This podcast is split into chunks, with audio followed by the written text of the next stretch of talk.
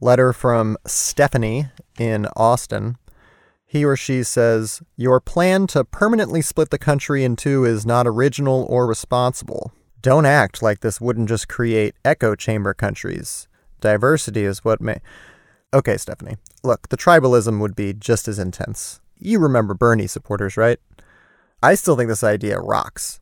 I think that the South, or rebranded as Classic USA, would ideally end at the western edge of Kansas, and we spend like six months as a country just relocating those that want out of their old country and have to go to the new one. I'd be thrilled to donate to this. Where is the GoFundMe for some racist in Oregon to go the fuck back to Arkansas if he'd like? And don't worry, Stephanie, we will send a plane to airlift you out of Texas, no problem. Just tell us where to drop you off. Your options are Boise and New Mexico.